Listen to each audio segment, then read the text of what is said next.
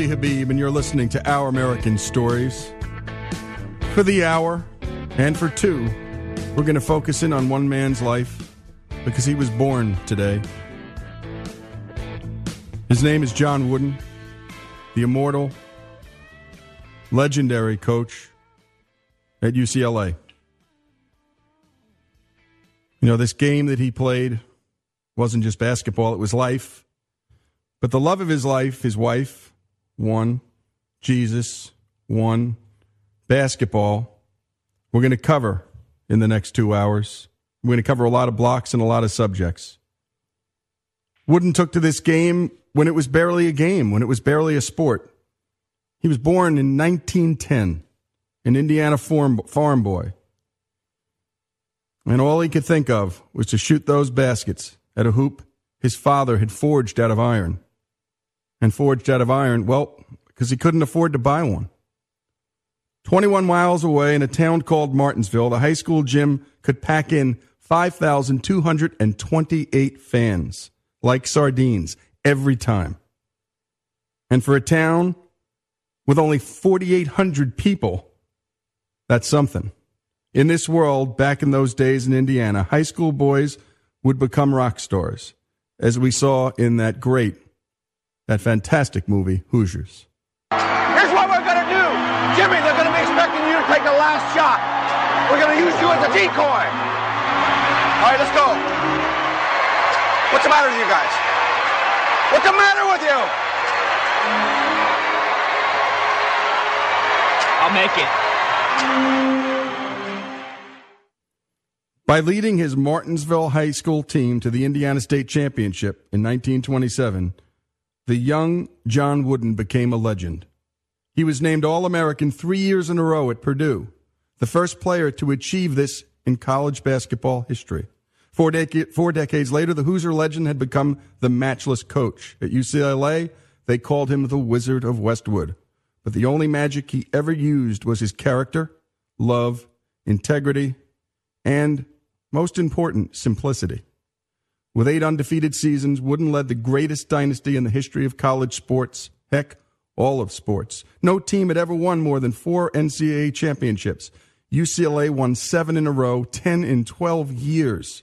Their 88 game winning streak remains the longest ever in any college sport. He's only one of three people to be inducted into the Basketball Hall of Fame as both a player and coach. Sporting News declared him the greatest coach who ever lived. But that was not his great success or even his standard of success. Here is Coach Wooden talking about his own standard of success. My definition of success is peace of mind attained only through self satisfaction in knowing you made the effort to do the best of which you're capable. And only you, as an individual, will know whether you did that or not. You can fool others, but you can't fool yourself. You can't fool yourself. Peace of mind. When's the last time you heard that as a definition of success in this culture? But what greater success is there than to be at peace with yourself? Thought Wooden. Today is Wooden's birthday, and in honor of one of the greatest men that ever lived, we'll spend these next two hours celebrating him, stories about him, what made him the man he was. By the way, you don't even need to like basketball to appreciate today's show. And joining us for the full show well, Pat Williams, a man who's written three, three books about Coach, how to be like Coach Wooden. Also, Coach Wooden, the seven principles that shaped his life, which we're going to be getting into. And Coach Wooden's greatest secret, the power of the little things done well. Pat, by the way, is a pretty incredible guy, incredible guy himself. Some say he's one of the closest living examples to John Wooden. He co-founded and is now senior and was senior vice president of the Orlando Magic. Pat has written 80 books on leadership, and has run over 58 marathons and has 19 children, 14 of which were adopted.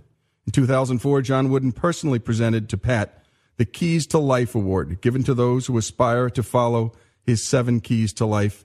Pat, thanks so much for joining this celebration of John well, Wooden. Lee, thank you. It's a wonderful day and an important day in the life of the great uh, Coach Wooden. He always uh, looked forward to his birthday and it would be hard to believe. I guess he'd be what 105. 105. You know, we have we have some footage we're going to run through later where he is surrounded by his boys in an ESPN special in 2005. Pat, he's 95. He's cracking the boys up and he's making them laugh. Yeah, that's beautiful. What a life! What a man! Uh, remarkable figure, and uh, his his legacy, Lee, his his lessons, uh, all that he teaches us is going to go on in this nation. I think for many many decades. He he will never be forgotten. Well, what we're going to do, Pat, is we're coming up against a break. I just wanted to set this up for the audience. We're going to be spending uh, the next two hours together. You know, I wanted to read something that uh, Bill Walton had said in, in the book, in one of your books, and it was it's, it's you know it's just so touching that a guy like Walton, all these years later, he still almost talks, Pat, about Coach like he had coached him yesterday, and he said Coach rarely talks about basketball but generally about life. He never talks about strategy, stats, or plays, but rather about people and character. And he never tires of telling us that once you become a good person, then you have a chance of becoming a good ball player and whatever else you may want to do. Pat, your comments on that? Well, that's true. He uh, was teaching life skills uh, far beyond the basketball skills. Yes, he was a great basketball instructor, he was a great teacher uh, studied the game thoroughly, always prepared. All of that is true. But uh, in my study of Coach Wooden and communicating with his former players, uh, it was always about getting them ready for life after basketball. It was always about preparing them for the rigors of life that were coming up long after their playing days were over. And and finally, you know, all those players, uh, they got it. You know, down the road, uh, years later, it was like a light went on. Whoop! Now we get what he was doing. Yep. Getting us and then ready we're to gonna... be fathers and grandfathers and business people and ministers and all of the above. You bet. We're joined by Pat Williams. We're celebrating Coach John Wooden for the next two hours. This is Lee Habib. This is Our American Stories. Born the middle son of a farmer in a small town southern man. Like his daddy's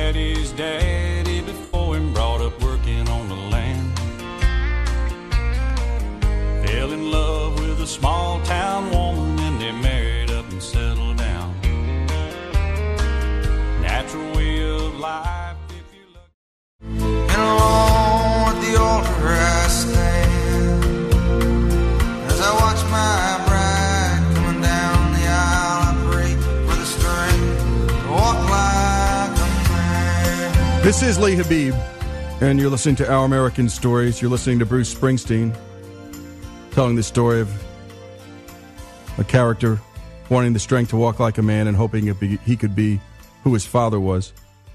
And I think that in the end, uh, John Wooden was just that a father to so many, so many young men who became men. And joining us uh, for these two hours is Pat Williams. No one has written more about leadership than Pat. 80 books, three of them on Coach John Wooden. And uh, Pat, thanks for joining us. Pat, what I'd like to do right now is run through some clips, play them, and get your response. This is 2005, that scene I was setting up earlier. It's Yeah. ESPN, it's Coach's birthday, and he's 95 years old, and he's surrounded by these men who, well, Pat, it was as if the the ball playing years had just happened, well, days ago. And uh, well, this first clip is fascinating, and it's well, Jeremy Schaap asking the boys, "What was it like playing for Wooden?" And listen to the camaraderie of these boys. It's been a long time since you guys played for Coach Wooden, from 30 to 40 years. Thanks. Well, 42 years right here. 42 ah, years ago. What did you think of him, Kenny, when you were playing for him? It was awful. Well, at least you're not mincing your words. And that's a I mean- step up from what Jamal and I thought. That's just the truth. I thought it was terrible. I mean, my first day of practice, he kicked Bill out because his hair was too long. So, as a 17-year-old freshman, when you see your coach have that kind of authority over the College Player of the Year, Sullivan Award winner, it kind of sends a message that you, as a freshman, you kind of need to listen to what he's talking about. It was his way or no way. Yeah, and so that's why we spent a lot of time in the library. And and we knew that if we didn't listen to him, we're on the bench and somebody else is in there, and all these great careers are just gone as like, like dust in the wind if you didn't do exactly what he said, which is what I did all the time. He did like spirited players because I, I think in his younger days he was a spirited player. And Pat, the guys you were listening to, well, Bill Walton, Marques Johnson, Lynn Shackelford, Jamal Wilkes, Keith Erickson, Kenny Washington. I can't count the number of NCAA titles, but between those guys, they're in their 50s and 60s. That camaraderie and also that discipline. Talk about both and, the, and that laughter, particularly, Pat. What was that all about, that laughter? Well, they loved their coach, and they also knew that uh, John Wooden had a delightful sense of humor. Now, they may not have seen it all the time you know, back back in the day when they were playing for him. Uh, but uh, Coach Wooden had that twinkle in his eye, and he could uh, he could joke and kid with the best of them. I think one of the real blessings, uh, Lee, that those players got is the fact that John Wooden lived such a long life and was in good health and sharp right up till his death. So therefore, uh, these guys could come back as adults. They could come back with their children I guess in some case with their grandchildren, and and uh, spend time with their coach. Uh, not many guys in sports get to do that, and so they uh, they had an adult relationship with their coach. Yeah, And what I a blessing. That, I think that was a that was a blessing, and it's a big part of the legacy of John Wooden. Uh, they uh, wrote books about him, and, and here's one other quick thought, Lee. While I'm thinking about it, uh, Coach Wooden's probably his greatest contribution will be the books he wrote uh, starting basically in his late 80s and, and on for the next decade. Uh, if he had passed away, say, at 85, uh, none of those books would have been written and by him, and, and uh, we would have all been deprived. So that's another very interesting twist to all of this that the fact he lived to be 99, in fact, uh, the last book that he wrote – uh, came out about six weeks after he died. Uh, he was proofing it in the hospital the night before he died, and it came out a coffee table book with beautiful pictures.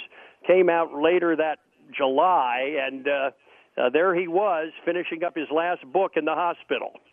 Well, what a what a gift, the fact, though, Pat. The fact that he was he was an English teacher and and loved to uh, you know loved to write and explain things, and he had people around him who helped him, but uh, those books are priceless, by the way. They're still in bookstores, and uh, that's the good news. Yeah, and what a gift he gave to those boys. Because, well, how many coaches continue to have relationships with players 10, 20, 30, 40 years later, Pat? I mean, in your very experience. Few, very few.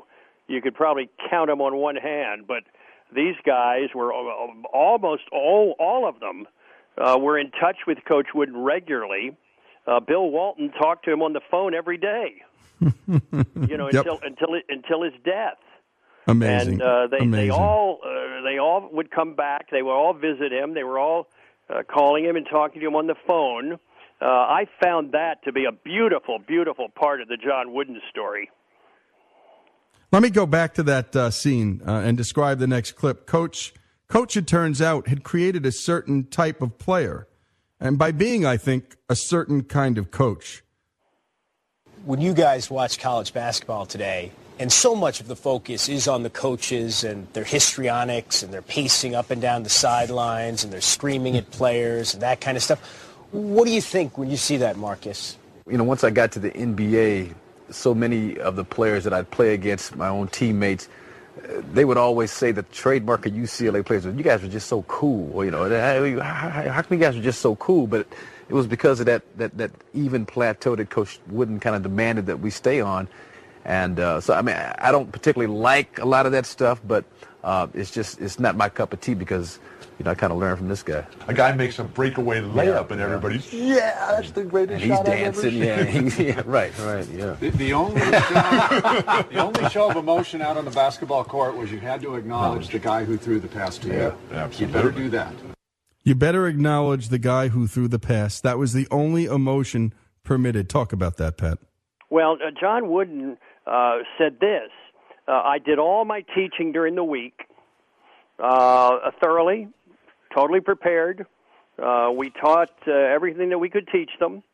And then when the game came, it was up to them uh, to go out and perform. There was no more I could add, add, and uh, that's why I sat there. Uh, I had a rolled up program.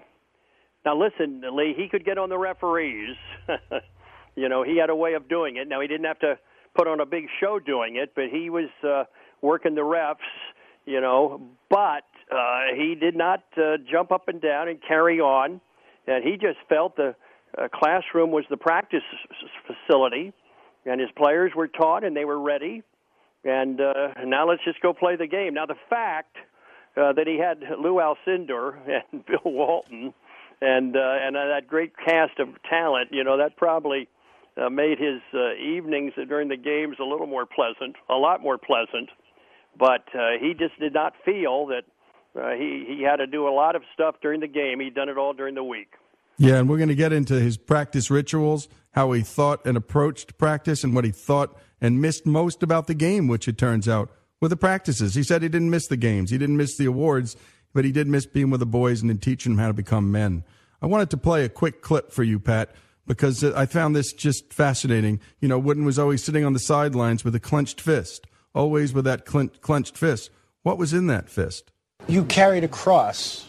Mm-hmm in every game in the palm of your hand. Mm-hmm. Most people didn't realize that at the time. I didn't want anybody to know it.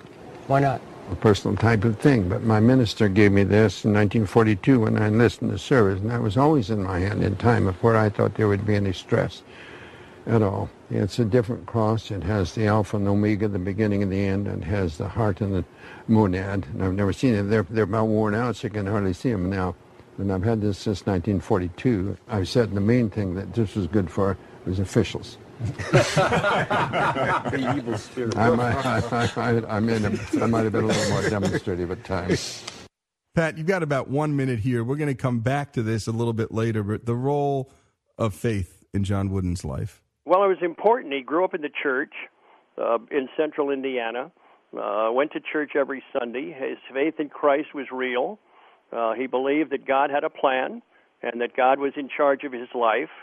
Uh, God, oversees the universe, and I think that gave him uh, such a peace and and such a, a, a relaxed uh, inner inner fiber. You know, he didn't have to get all worked up because he knew the Lord was in control. So uh, he was not a, a Billy Graham. He was not out doing evangelistic services, uh, but his faith was real. It was solid, and it was a huge part of his life and the life of his family. Well, Pat, when we come back, we're going to get into that a bit more. We're going to spend some more time there at that session in ESPN in 2005. And you know, when you have that that faith and you don't talk about it the way he did, well, the world didn't know. And that's one of the things we like to do here is tell folks the stories that the mainstream media will not tell. The actual animating force behind John Wooden's life. That cross wide open all the time. I keep the ends out for the tie that binds. Because you're mine, I walk the line.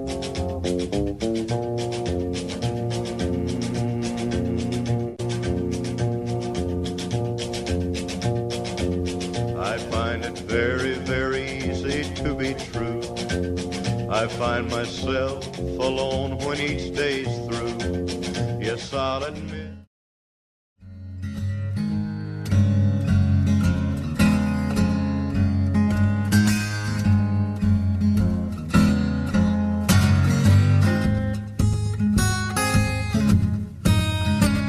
This is Lee Habib, and you're listening to Our American Stories. We're talking about John Wooden for the entire show, and joining us is Pat Williams for the entire show. Pat's written more books on leadership than just about anybody I know, and particularly sports, but all walks of life. And uh, we were just talking about a remarkable get together with Coach Wooden and Marques Johnson, Bill Walton, Keith Erickson, Lynn Shackelford, Jamal Wilkes, all of these great players in 2005 to celebrate John Wooden's 95th birthday. And here's a, a key moment. Uh, Jeremy Schaap asks John Wooden an important question about well how did he treat all these different boys and how did he he manage them and what were his standards and you know well how did he do this of these guys coach who stood up to you the most oh boy! You started, though. Well, I, I That's wouldn't pick easy. on him, but uh, Jeremy, um, I feel the same way about parents that are complaining about perhaps about their youngsters not playing. Certainly, they're prejudiced toward the youngsters. I'm prejudiced toward mine. And, and you learned that you had to treat players differently. You couldn't have the same rules for everyone. No, and I tried to tell them that. I, I didn't like them all the same. I loved them all the same. I hope, but I didn't like them all the same any more than they like each other all the same. And he would say, I'm not going to like all of you this equally, but when it comes to basketball, I'm going to make basketball decisions. And I think that took a lot of pressure off and made guys feel like they could be themselves, whether he was as affectionate toward them or not. Coach Wooden was often criticized for having a double standard, that guys, you know, troublemakers like Jamal and Kenny Washington were get away with everything. and when they were, Not Walton. and when he was queried about it in the press, he would always say, double standards, what are you talking about? I've got 12 standards, one for every member of the team. And for that, we thank you, Coach. For that, we thank you, Coach. Pat, that's a hard thing for a lot of leaders to wrap their heads around, let alone parents. Talk about that. Well, that's true.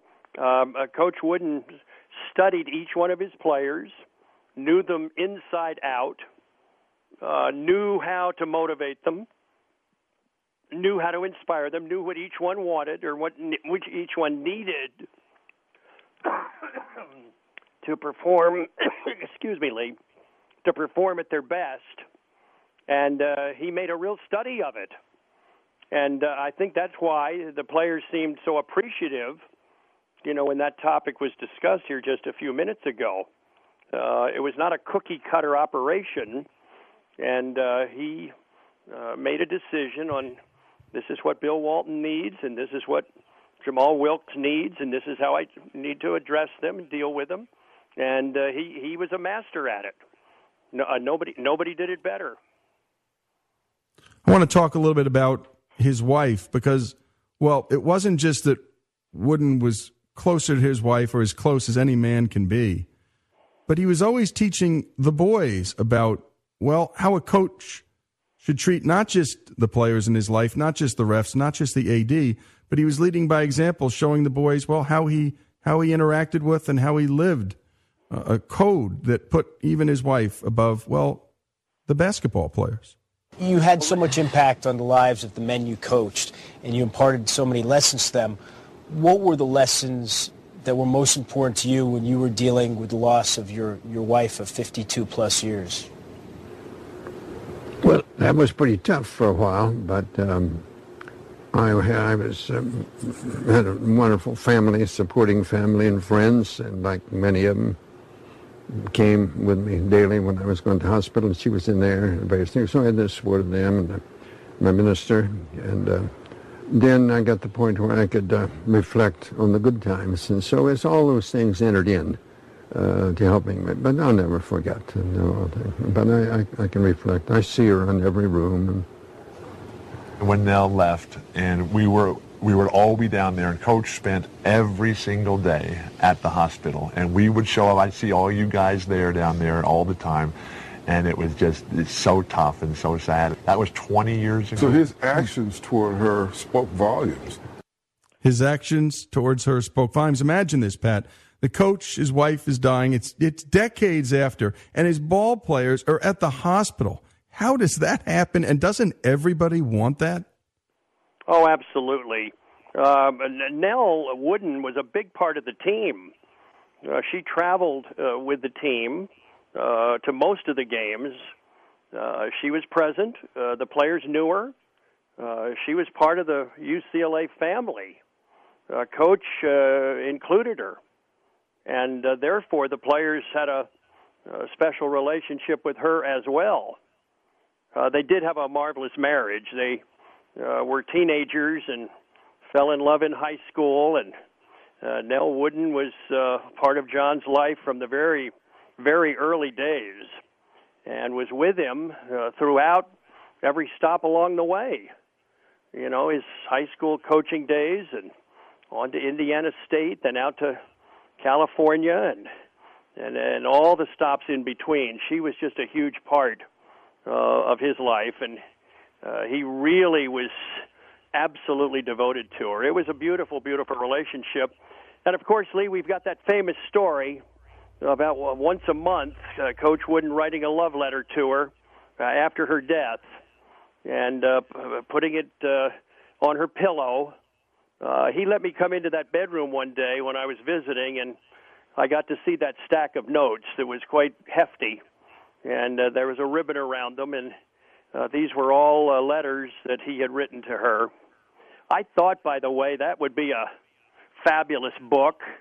You know, a love, a love, a love story uh, built around those notes, those letters. But uh, the uh, decision was that that was personal and private, and uh, the, the the world would never see those letters. Yeah, figured that would be the answer. As you were telling that story, I sort of knew the answer. I think everyone listening, Pat, knew the answer. Yeah, I want to get to a, a, clip right now where the boys are talking about the impact on their lives that John Wooden had.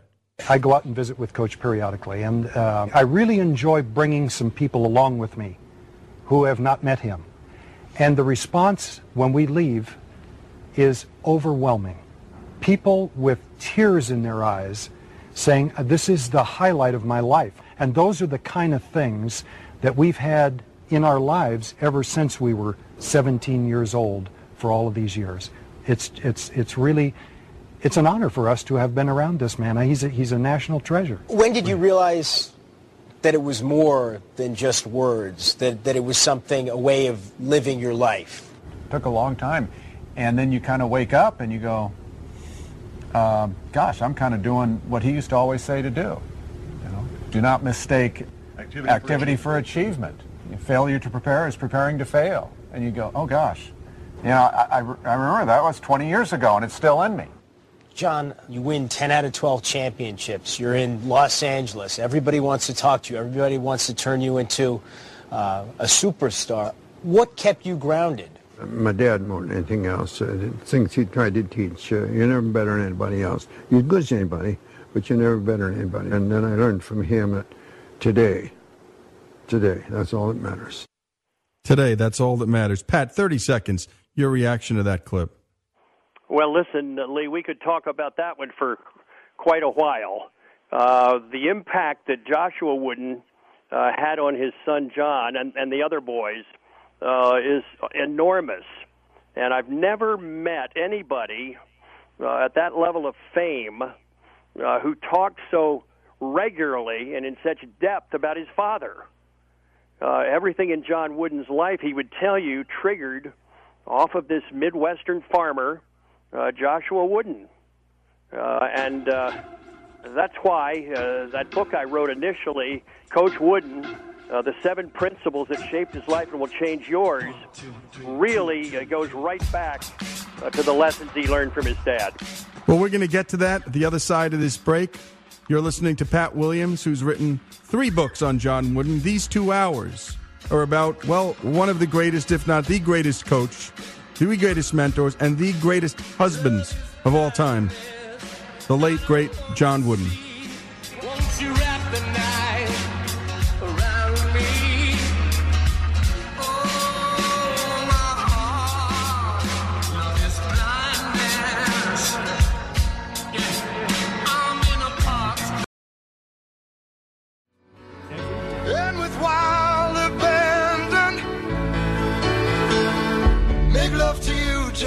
True companion. You are my true companion. I got a true companion. Oh, true companion. This is Lee Habib, and this is Our American Stories. For the hour and next, the life of John Wooden. We were just talking about his true companion, Nellie, and the passing of his bride. And we were going to talk about love this entire segment because uh, it was a word that was so important to Coach Wooden. And I wanted to play one last clip for you, Pat, and then we'll dig into that word. Uh, but there's no, way to, no better way to hear the love manifested in these boys from Coach than in this final clip from that 2005 sit down with these great players, while giving their thanks to the 95 year old coach, mentor, and father figure. Is there anything you want to say, Lynn, before before we wrap this up? You stuck around long enough for me to convey to you how you have enriched my life. It's taken me a long time, but I was always a little slow, I think. Slow on my feet, slow in a lot of ways. It's like going to uh, a cheerleading contest when you have breakfast with Coach Wooden. The rest of the day you're just telling stories to other people and everything. It's, it's just wonderful. When we were here, we were too young to really appreciate it. And uh, as he's, he calls all of us that played for him his boys. And it's just such a real blessing to be one of his boys and to still have him around and be able to go out and spend time with him. Pat, talk about that word love and what it what it meant to coach and to the boys. Well, that's really what he was transmitting uh, to people around him. Uh, he didn't even have to say the word, uh, but you knew uh, that he cared about you and that he loved you, and that he uh, wanted the very best for you, uh, that he wanted to have a significant impact in your life. And these ball players uh, understood that. Uh, they uh, they sensed it, and that's why listening to those interviews was just fascinating uh, because their their hearts had been touched by Coach Wooden, and uh, they will never be the same. It was interesting about uh, the, the earlier comments about people who would go to visit Coach Wooden. Let me tell you briefly about that, Lee. Uh, he, he his phone number was listed, and if somebody called from around the country and said they wanted to fly into L.A. and come visit him, uh, he would tell them to come on, and uh, he would give them directions and uh, tell them how to get to his condo, and uh, they would go in there, and you know they would be happy with 15 minutes, but in most cases it would be hours, you know, that they were with him. Uh, so generous with his time, and and then people would leave, and they would be impacted for life. Uh, that always happened to me when I would go visit uh, Lee. It always happened. We would take him to dinner early at the Valley Inn and uh, five o'clock, and come back to his house and uh, visit and talk, and then about nine o'clock would leave. And it always took me about two weeks uh, to get my equilibrium back. Uh, you know, to get centered again. Uh, you, you knew you had been with greatness and uh, it was very, very hard to uh, get your life back together. And, and you wanted to please him above all, Lee. That's what I noticed. Listen, I I three thousand miles away.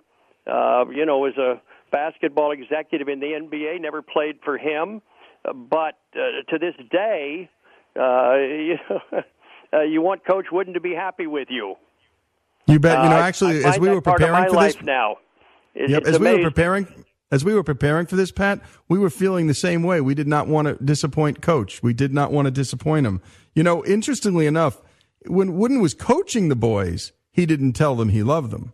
This happened later in life, and if you remember when they were talking about him, they talked about how horrible it was playing for him. So when does the coach lean off those levers of tough love and start to soften up and show a different kind of love? How does that work and how did he do that, Pat? That's Well, so hard me- for men to do.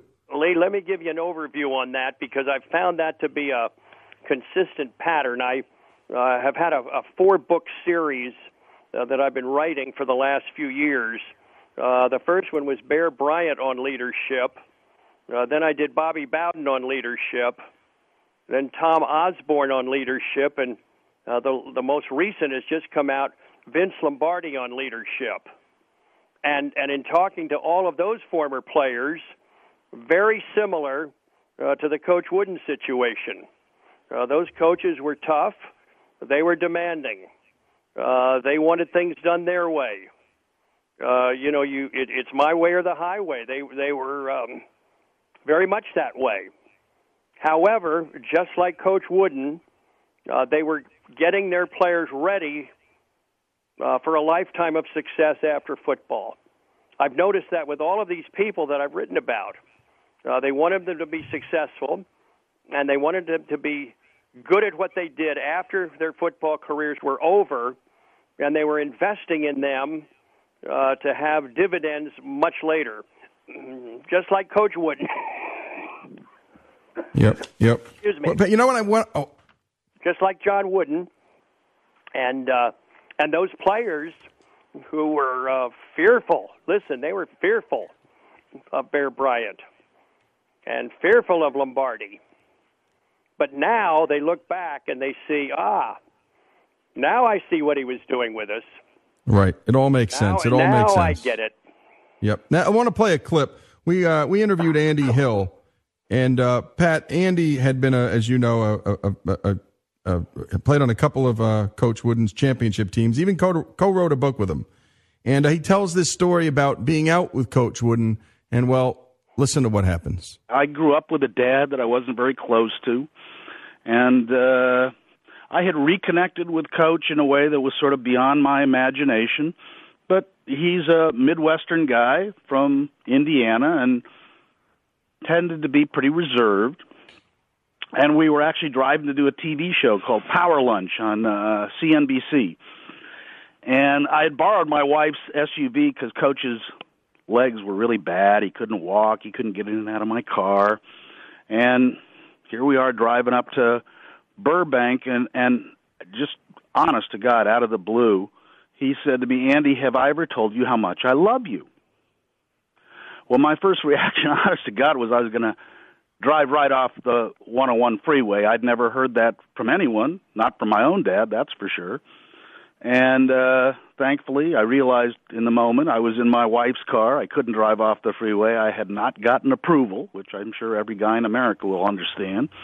And uh the next thing that came over me really powerfully was I thought I was going to cry. I mean, I'd waited my whole life to hear hear that from someone I had those feelings for and God, here I am hearing it from John Wooden. But I knew that if I started to cry, you know, as I said, Coach wasn't the most emotional fella, that I was just going to freak him out. So I didn't. I said, uh, you know, Coach, you've never told me that before. I've seen it in your eyes, I felt it in your hug, but to hear you put those emotions into words, thank you, and I love you too. And you know what he said back to me blew, really blew my mind because this was a 94 year old man, a legend, who had people coming up to him every day telling him he was perfect, never changed, you're the greatest guy he ever met. And what he said to me was, you know, Andy, I've been working on expressing my emotions. I think I'm getting a little better at it. I think I'm getting a little better at it. Just a minute, minute or so, Pat, to respond to that uh, great clip from Andy Hill. Yeah, isn't that a beautiful little story? Well, I guess I guess the bottom line is uh, we are never finished products uh, till our last breath. So keep working on your weaknesses, Yeah, uh, Coach- and, and keep improving your strengths. Uh, never sit back and say, "This is all I can be," uh, because we can be more, and uh, never just pack it in.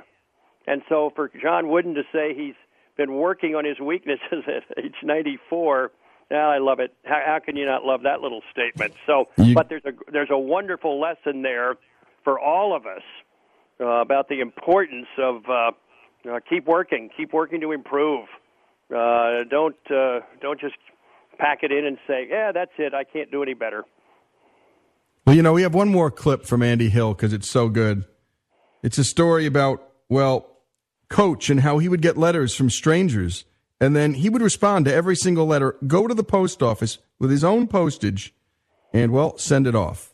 He said, Would you listen to this letter I wrote? Now, by the way, it was a letter to a 14 year old girl in Oklahoma. He'd never met her. She had sent him an inquiry.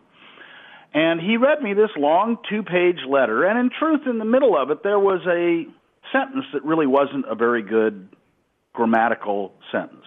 And I said, You know, coach, that sentence in the middle wasn't quite right. I think you need to break it into two sentences. And without missing a beat, he said, and keep in mind, this was a handwritten two page letter. He said, That's exactly what I thought. And he took the letter and tore it up and started to write it all over again. That's hmm. what filled him up. That's what made him happy. And coach, of course, would wait in line, sending things back to people who had asked for his autograph without a self addressed stamped envelope, which I have never met another public figure who doesn't just throw those things out. Coach, it's been thousands of dollars a year mailing them back. This is Lee Habib, and that was Andy Hill. telling a story about the man he loved, his coach, his mentor, a father figure. And you're listening to Pat Williams, who'll be with us for another hour. Pat has written three books about John Wooden. Pat is also the co founder and senior vice president of the Orlando Magic and one of the great, great men who writes about, thinks about, and worries about our nation's men and the men and boys who need love from another man.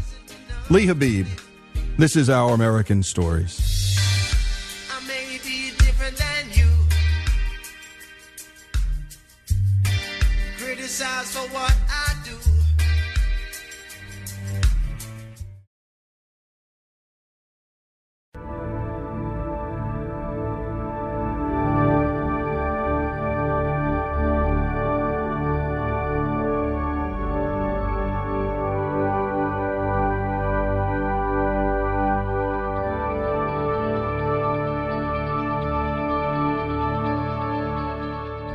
This is Our American Stories, and for the hour, the life of John Wooden celebrated.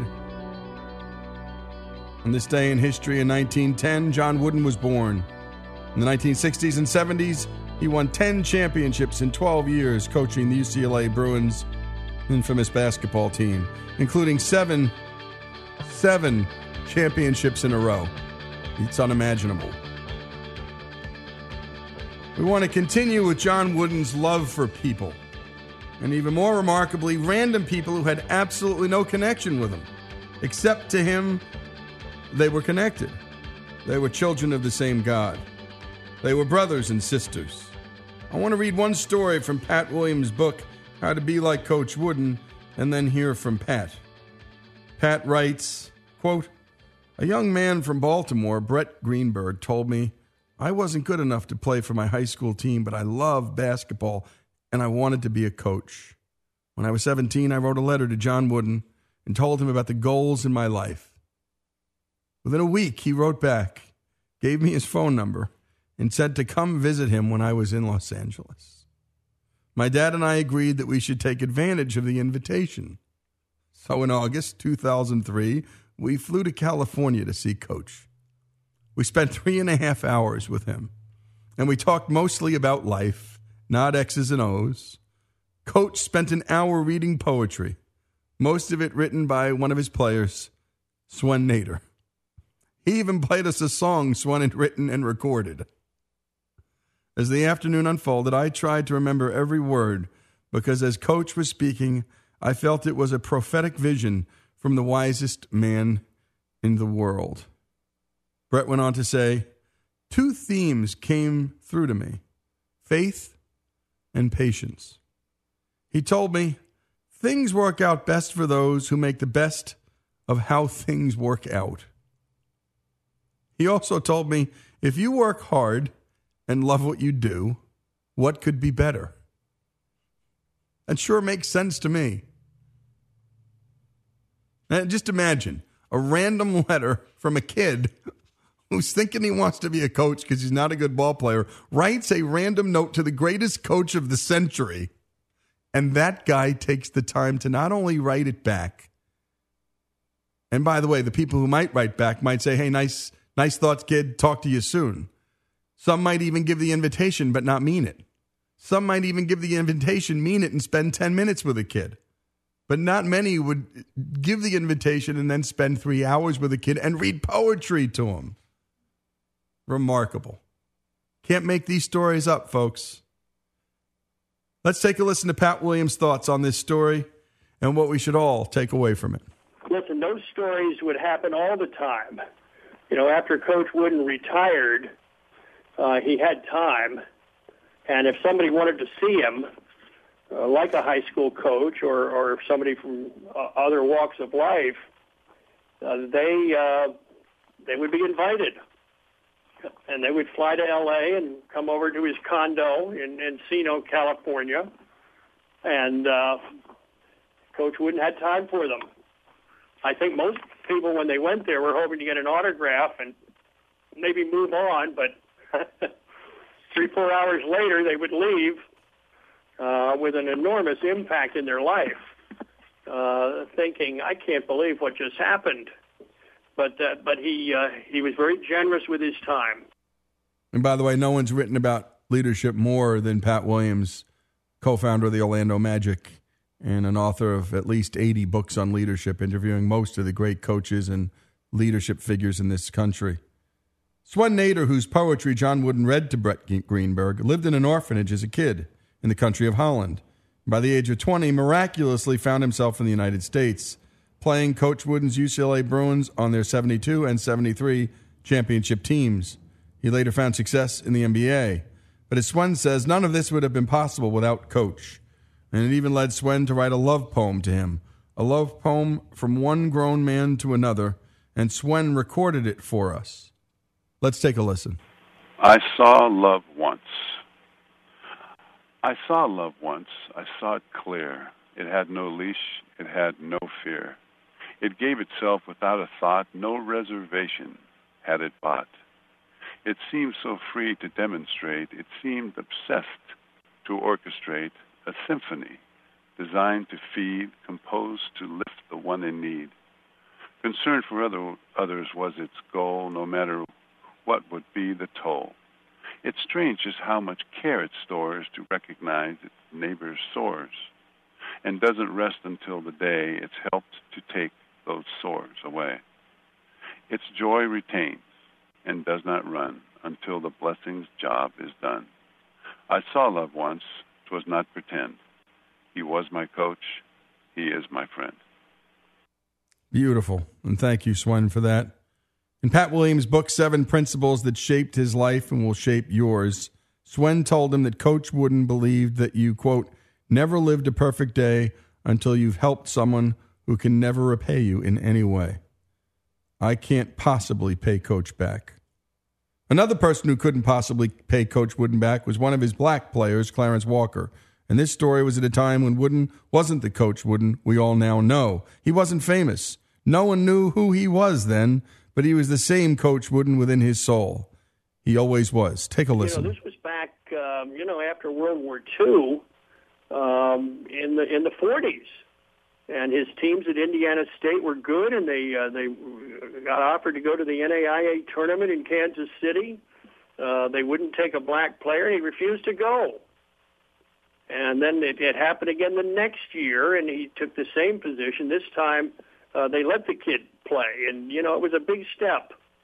And uh, Coach Wooden, I think, showed a lot of courage uh, in a period, you know, when um, segregation was still very much a part of our life in America, and we had we had a long way to go. Jackie Robinson had just integrated baseball in 1947. So this is when Coach Wooden was at Indiana State when all this was going on. So this was a difficult time, but I, I think uh, that was a period of uh, when Coach Wooden really stepped forward and and and uh, did what he had to do in a in a period when it wasn't uh, when it wasn't common, it wasn't practiced that much. So yes, he uh, he definitely uh, led the way in many regards in that in that in that situation. Always leading, always teaching, but most important, always loving. This is Lee Habib. This is Our American Stories. Born on this day in history in 1910, John Wooden.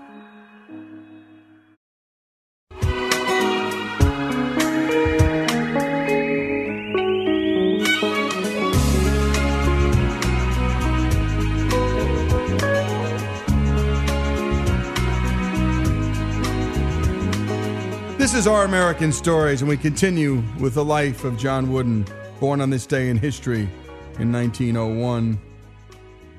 And now let's dive into one of Coach Wooden's other great loves that Pat Williams, again the co founder of the Orlando Magic, told us about. And that's the word practice. You know, he would lay out his practices on uh, three by five cards, uh, spending hours each day getting ready for those practices. And so every practice was run, I mean, to the second. Uh, there was not one wasted movement, not one wasted move. Everything, everything was done in a precision-like fashion. And he kept those cards. You know, he had a filing cabinet, and uh, you know he would keep them. So if you wanted to go back and check and see what he had done at a practice, oh, I don't know, uh, in uh, November of 1950. You know, he could go and show it to you, and uh, it was there. You know exactly what we did that day, and so he was uh, a fanatic for well-run practices. And the way to do that is to be uh, absolutely thorough in your preparation. Thorough. Uh, th- th- these are life lessons for all of us, by the way. We don't have to be basketball coaches, but if we, uh, you know, if we're getting ready for a meeting, or if we're uh, running a company, if we're getting ready to give a speech, uh, if we're writing a book, you know, all of these areas of preparation uh, are so important. If we're running a military engagement, uh, we better be prepared and we better know exactly what we're doing. In Pat's book, How to Be Like Coach Wooden, he expanded upon this, writing, quote, Coach met with his assistants for two hours every morning to plan that afternoon's practice. The planning sessions often lasted longer than the practices. Practices were tightly organized and conducted with clock like precision.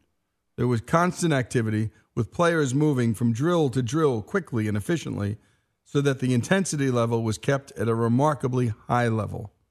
We practiced for fewer minutes than any team, Coach Wooden said.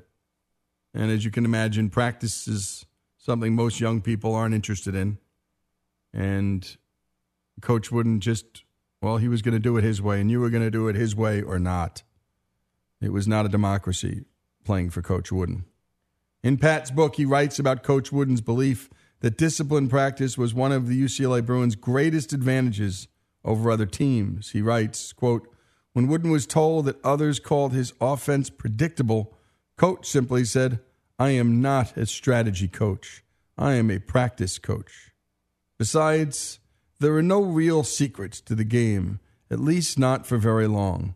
It was all about nailing down what he called the little things, conditioning, the fundamentals, which you could only master through practice.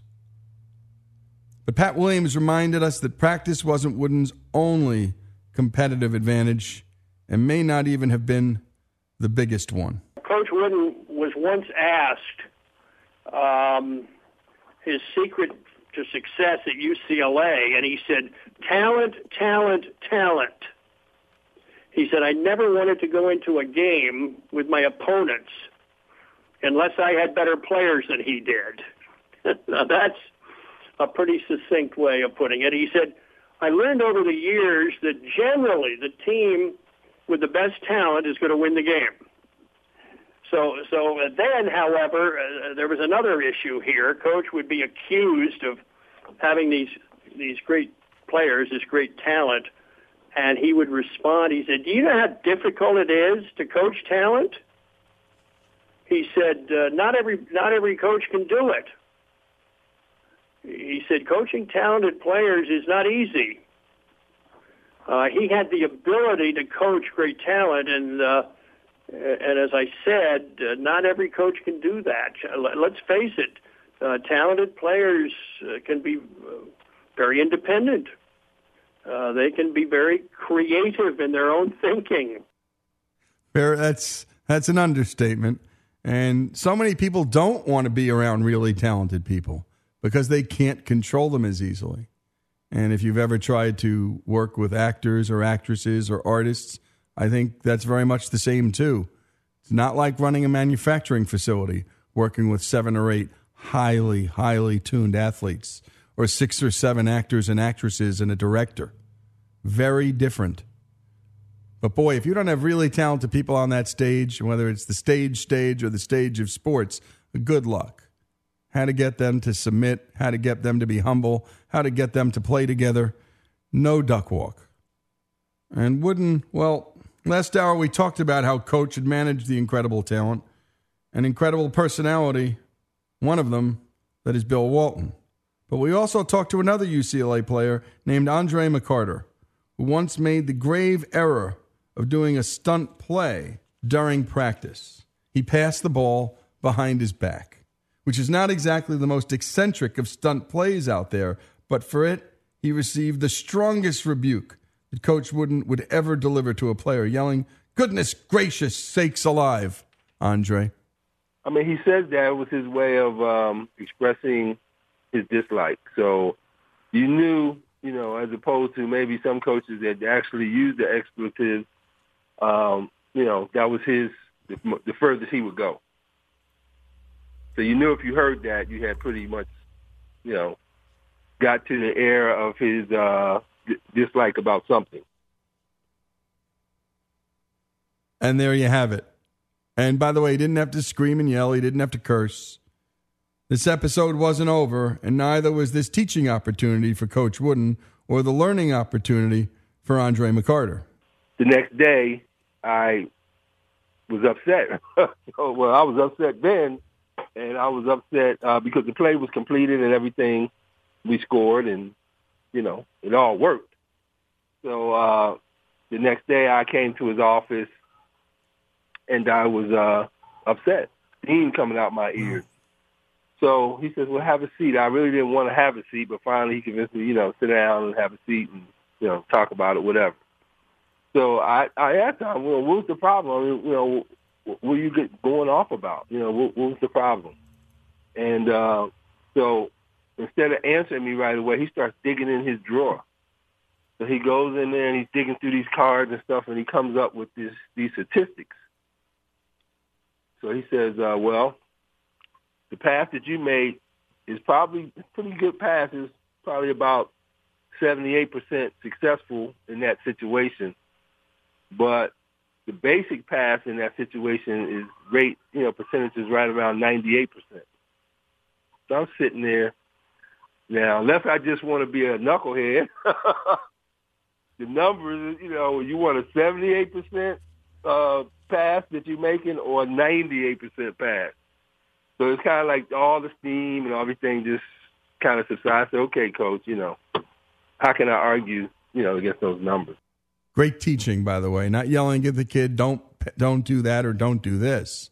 Showing him rather than telling him, letting it sink in, and what talent Andre McCarter had. He's the kind of guy who wants to make something just a little more difficult just for the fun of it. But he didn't know it would be 20 percentage points more difficult.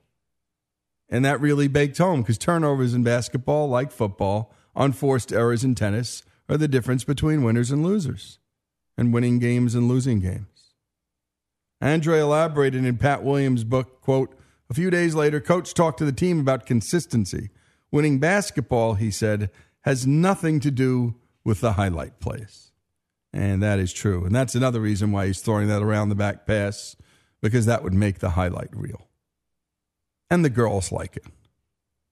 When Coach Wooden retired, someone asked him what he missed the most about coaching basketball. And it was actually moments like that. His precise response was, quote, the practices, not the rings or the titles. You see, I'm a teacher, and I miss teaching the young men. Just note his stressing that he was a teacher he didn't view or see himself as a coach. He was teaching a way of life that would pay dividends for these young men far past their days on a basketball court. And that's why these young men, now grown men, love him so much. What he did for their whole selves, their whole human personality, and not just that basketball self. And that's what teachers do. They're not just sitting there teaching you math we learned that from Coach Saban, who, by the way, if you heard stories about Coach Saban at LSU, screaming guy, not in control. Sometimes the kids wondered whether he loved them. Talk to folks who now know this Coach Saban. Much more calm, still intense. Believe me, Coach Wooden was intense too, but more love. And in the end, these boys loved Coach because Coach loved him. Didn't mean he was easy. He wasn't. But he loved them and he disciplined them. And when we come back, you're going to hear so much more about Wooden and from some of his other athletes. More on the life of John Wooden after these messages. This is Our American Stories.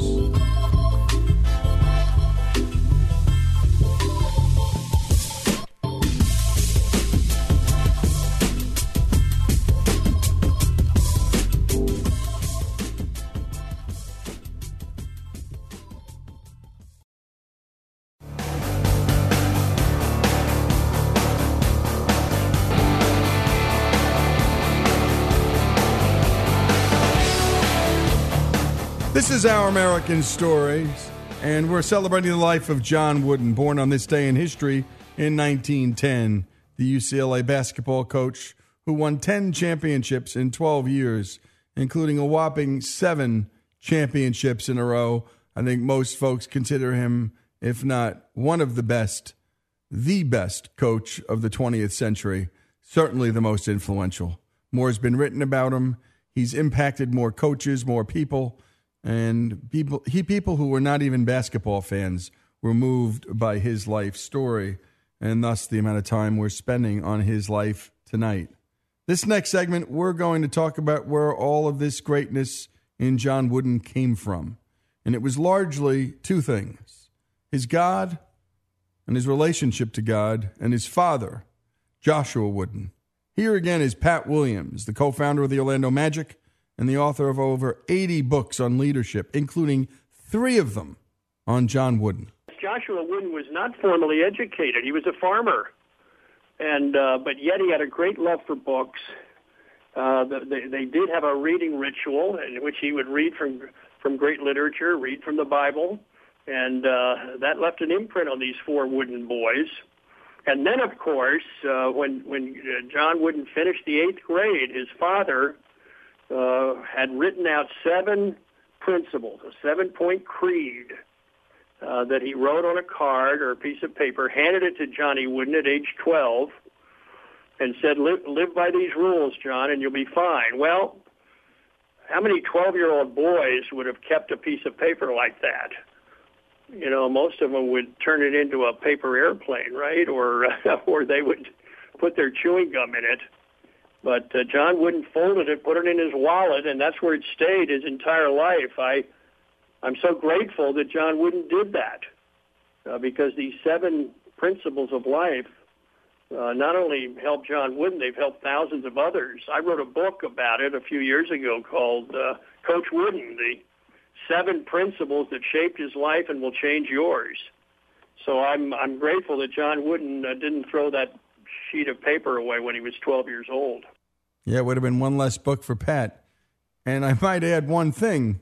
You know, not many dads put seven principles on a piece of paper to the son they've been reading to every day throughout his life. Reading the great books, reading the Bible too. So, in some respects, because of what the dad did, the son was more inclined to follow. And that's what leadership's all about in the end. And by the way, what were those seven principles?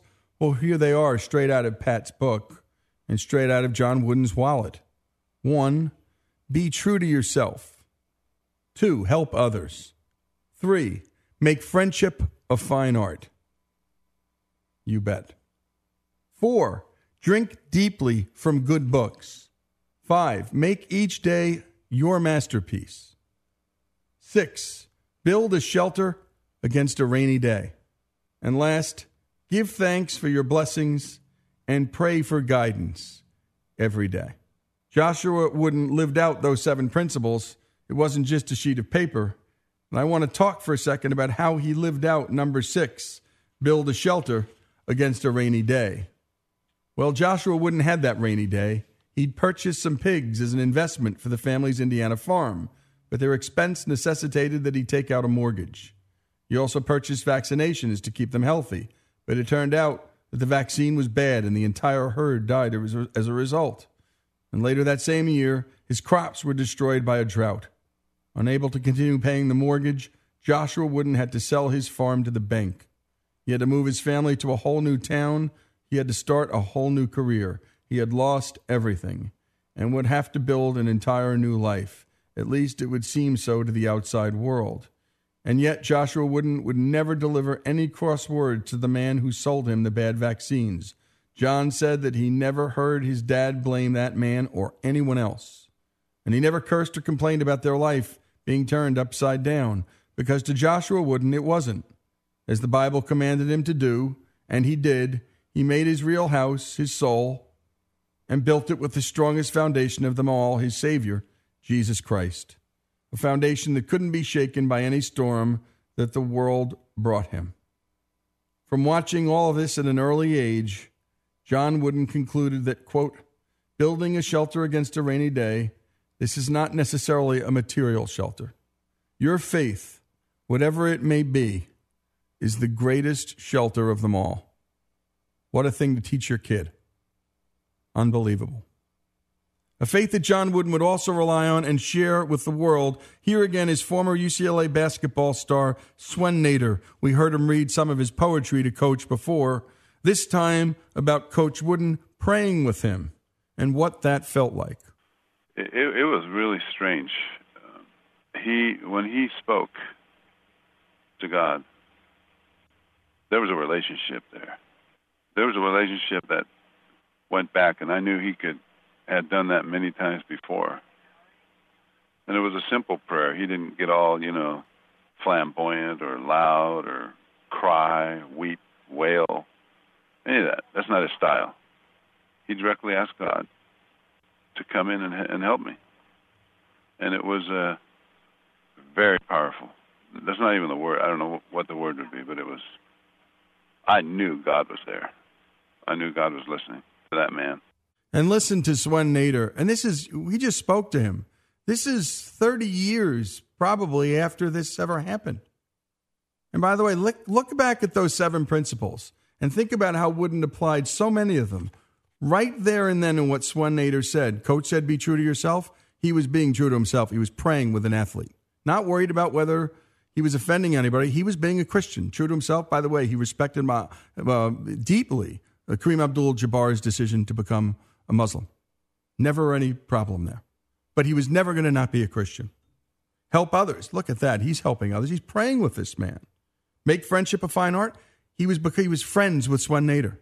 Friends. This was way past he was an, the time he was an athlete. Drink deeply from good books. Oh my goodness, he's praying. And what's he probably talking about? Some scriptural reference at some point. Make each day your masterpiece. My goodness, there it is and build a shelter against a rainy day. What did he just say? It's the spiritual dimension of your life that'll be the shelter. He's teaching young Swen this. He's teaching himself this in prayer. And last, give thanks for your blessings and pray for guidance. All seven on exhibit right there, folks. These aren't dry principles to this man. They're living incarnate things. And one of the things that John Wooden took seriously was being a father. He had a great father. But like it was for his father Joshua, John considered that title more important than any other earthly title he had, as his relative Ron Sherbert told us. Uncle John was my late wife's great uncle, and um, we he had sponsored my sons to his basketball camp, and we came back to pick them up. He said, "Just come to their condo, Nels and John's condo," and we went there, and he invited me to sit down in his uh, in his his den, his office, and uh, which was just full of all of his honors and awards. And uh, as I was sitting there, I I asked Uncle John. I said, you know, what is your what is your most relished? What is your favorite um, award that you've got over the years? And without hesitation, he pointed to a little small, maybe six inch trophy that was sitting next to me on the on the uh, table, and uh, I picked it up, and it was a Father of the Year award in California. Um, so I, his his heart was always with um, you know his maker and his family first, and uh, that just substantiated his views of life, and um, you know it was very profound and had a lasting meaning for me also. And you can hear Ron Sherbert almost choking up as he's describing that, how meaningful it was to him. You know, Wooden once himself said that his priorities in order were, quote, faith, family, and friends. Sometimes I put family first. That's not really the proper order, but I think the Lord understands. Always humble, and what a life. What a wonderful life. UCLA basketball coach John Wooden, born on this day in history in 1910. As always, are This Days in History brought to us by the great folks at Hillsdale College. One last segment on Coach after these messages.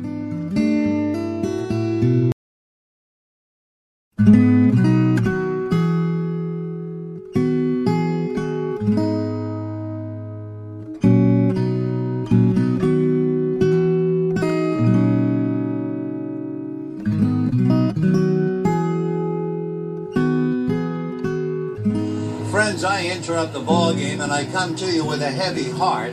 Make the announcement that at 6:45 p.m. tonight, Coach John Wooden passed away at Ronald Reagan UCLA Hospital.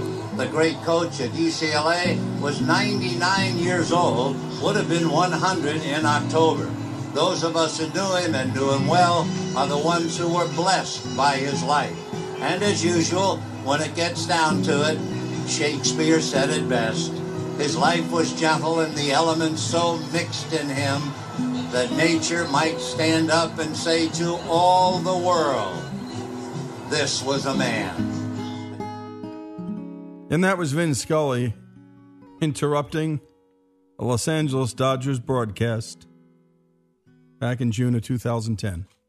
And we're celebrating the life of John Wooden, Coach Wooden, who over 27 years won 620 games, including 88 straight during one historic stretch. Lou Alcindor, who later became known as Kareem Abdul Jabbar, said this about him It's kind of hard to talk about Coach Wooden simply because he was a complex man. He taught in a very simple way, though. He just used sports as a means to teach us how to apply ourselves to any situation. He set quite an example. He was more like a parent than a coach. He was very selfless and giving as a human being, but he was a disciplinarian. We learned all about those aspects of life that most kids want to skip over. He wouldn't let us do that. Wooden, by the way, is the only person to be inducted into the Basketball Hall of Fame as both a player and a coach. Only one in the history of the sport. And now we're going to take you to Pauley Pavilion and the memorial service. So many great players spoke, but there was one who made all the other players cry and everybody else. And it was Keith Erickson, who played at UCLA from 1962 through 65. So again, imagine this is 1965. He experiences Wooden as a young man. And 45 years later, he remembers coach's lessons to the day. Here's Erickson on being asked what plays they ran at UCLA. I would always get asked about, uh, well, well, what were the plays that you ran when you played back now quite a few years ago? And I, I didn't remember a whole lot of things, but what did you run back there? And it was, it was very simple. I said, we had no plays. What do you mean you had no? This is the, the, the best coach in the, in, in, the country and all of these things? Yeah, it surprised me too. And I'd say, well, here's what we did. Uh, we had two guards. We had, we had maybe the best guards that have ever played together in collegiate basketball. Walt Hazzard and Gail Goodrich, All Americans, the, the greatest. In 1964, that first banner up here, we didn't lose a game that year. And coach would say, when you get the ball, you give it to Walt or you give it to Gail. If you get a rebound, you an outlet pass to Goodrich or to Hazzard. If you make a steal, that's outstanding. Give the ball to Walt or to Gail. And he'd say, Listen, Walt is our coach on the floor. He's going to handle things out there. He's going to have the ball most of the time. And then he'll give it to Gail, and Gail would shoot it just about all the time. if Gail ever got, and we would think, we would think about this, if Gail ever got into a position where he had to pass the ball, he would break out in hives immediately. He was completely allergic to passing. And we'd say, Coach, Coach, all season long, not one play. Not one play, coach. It's not fair. I know. Are you ever going to call a play for us?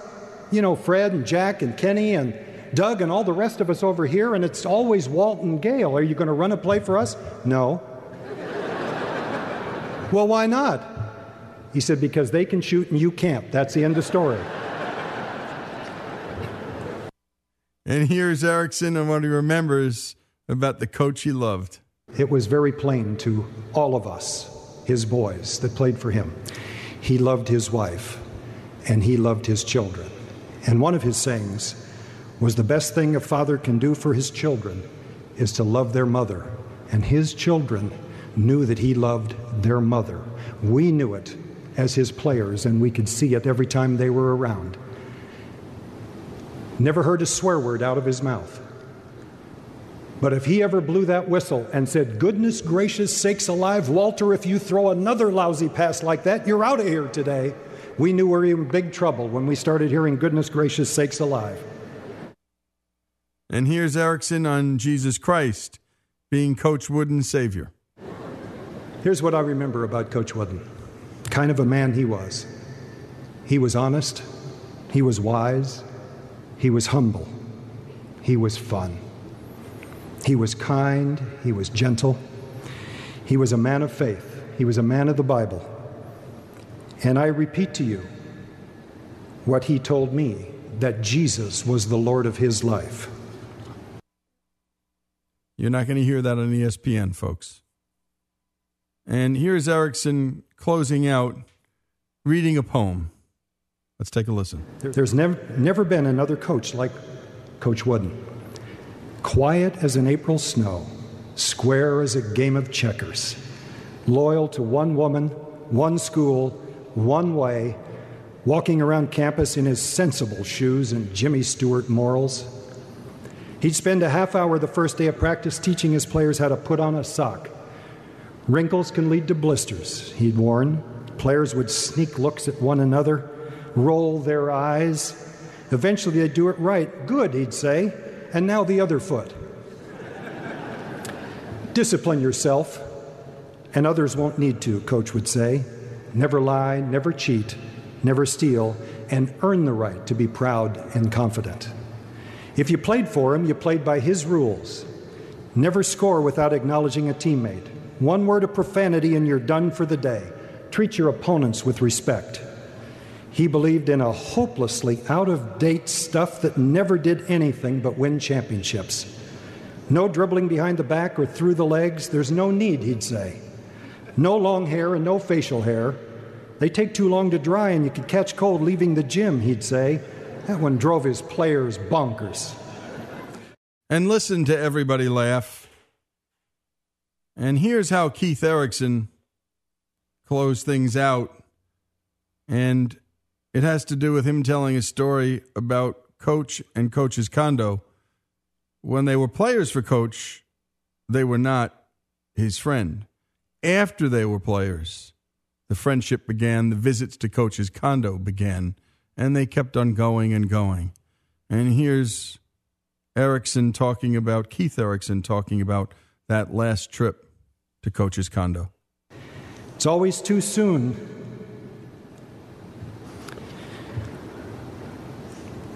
When you have to leave that condo, go back into the real world, as he shows you to the door, you take one last look around.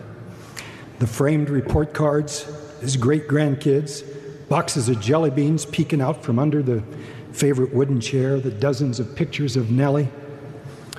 He's a little more hunched over than last time. His step's a little smaller. You hope it's not the last time that you see him. Whenever you left his place, you'd go down that elevator, walk through the garage, and I had friends with me several times, and, and we'd be walking along after leaving, and they'd have tears in their eyes. they'd say, One of the greatest days of my life, after hearing his stories, and quote those poems, and talk about Abraham Lincoln and Mother Teresa. I'd say it's not over yet. We'd go up that driveway, and I'd say oftentimes he stands over here at the window or on his patio and he waves to us and he says goodbye. He says, Thanks for coming. And we'd look there, and there he was, waving, Thank you for coming. And I can see him there saying that to us. Thank you for coming. Coach, thank you for allowing us into your life. Our coach, our teacher, our mentor, our friend. Your father would be very proud of the man that you were. We'll never forget you, Coach.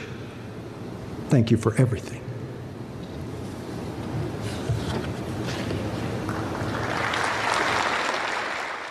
And Erickson could barely hold it together. Wooden on preparing for death out of Pat Williams' book, he said this I often think of Socrates, who was unjustly imprisoned and facing imminent death. The jailers couldn't understand his serenity, and they asked, Why aren't you preparing for death? He answered them, I've been preparing for death all my life by the life I've lived. There is something beyond here that's more meaningful. Jamal Wilkes said this of Coach, one of his great players Coach wanted to get out of bed and shave. He said, I'm getting ready to see Nellie, and that's his bride. By the way, Coach never asked for a raise in all the years he played at UC, uh, coached at UCLA. Never got paid more than $35,000. He did have one stipulation in his contract. Everywhere he traveled, Nellie, his bride, traveled too. And one other thing was hard and fast don't interrupt lunch with my wife. Period. Great rule. When the LA Lakers came calling, offering him millions to coach, he said, You know, no thanks. I'm a teacher, and I want to stay right here at UCLA and teach these boys. And second, no one's worth millions of dollars. And so we leave with the song that was played on the day that John Wooden was buried. It came up as people walked away from his tomb, walked away from something beautiful, something they'd never forget. Hopefully, you won't forget this either. This is Lee Habib. This is Our American Stories.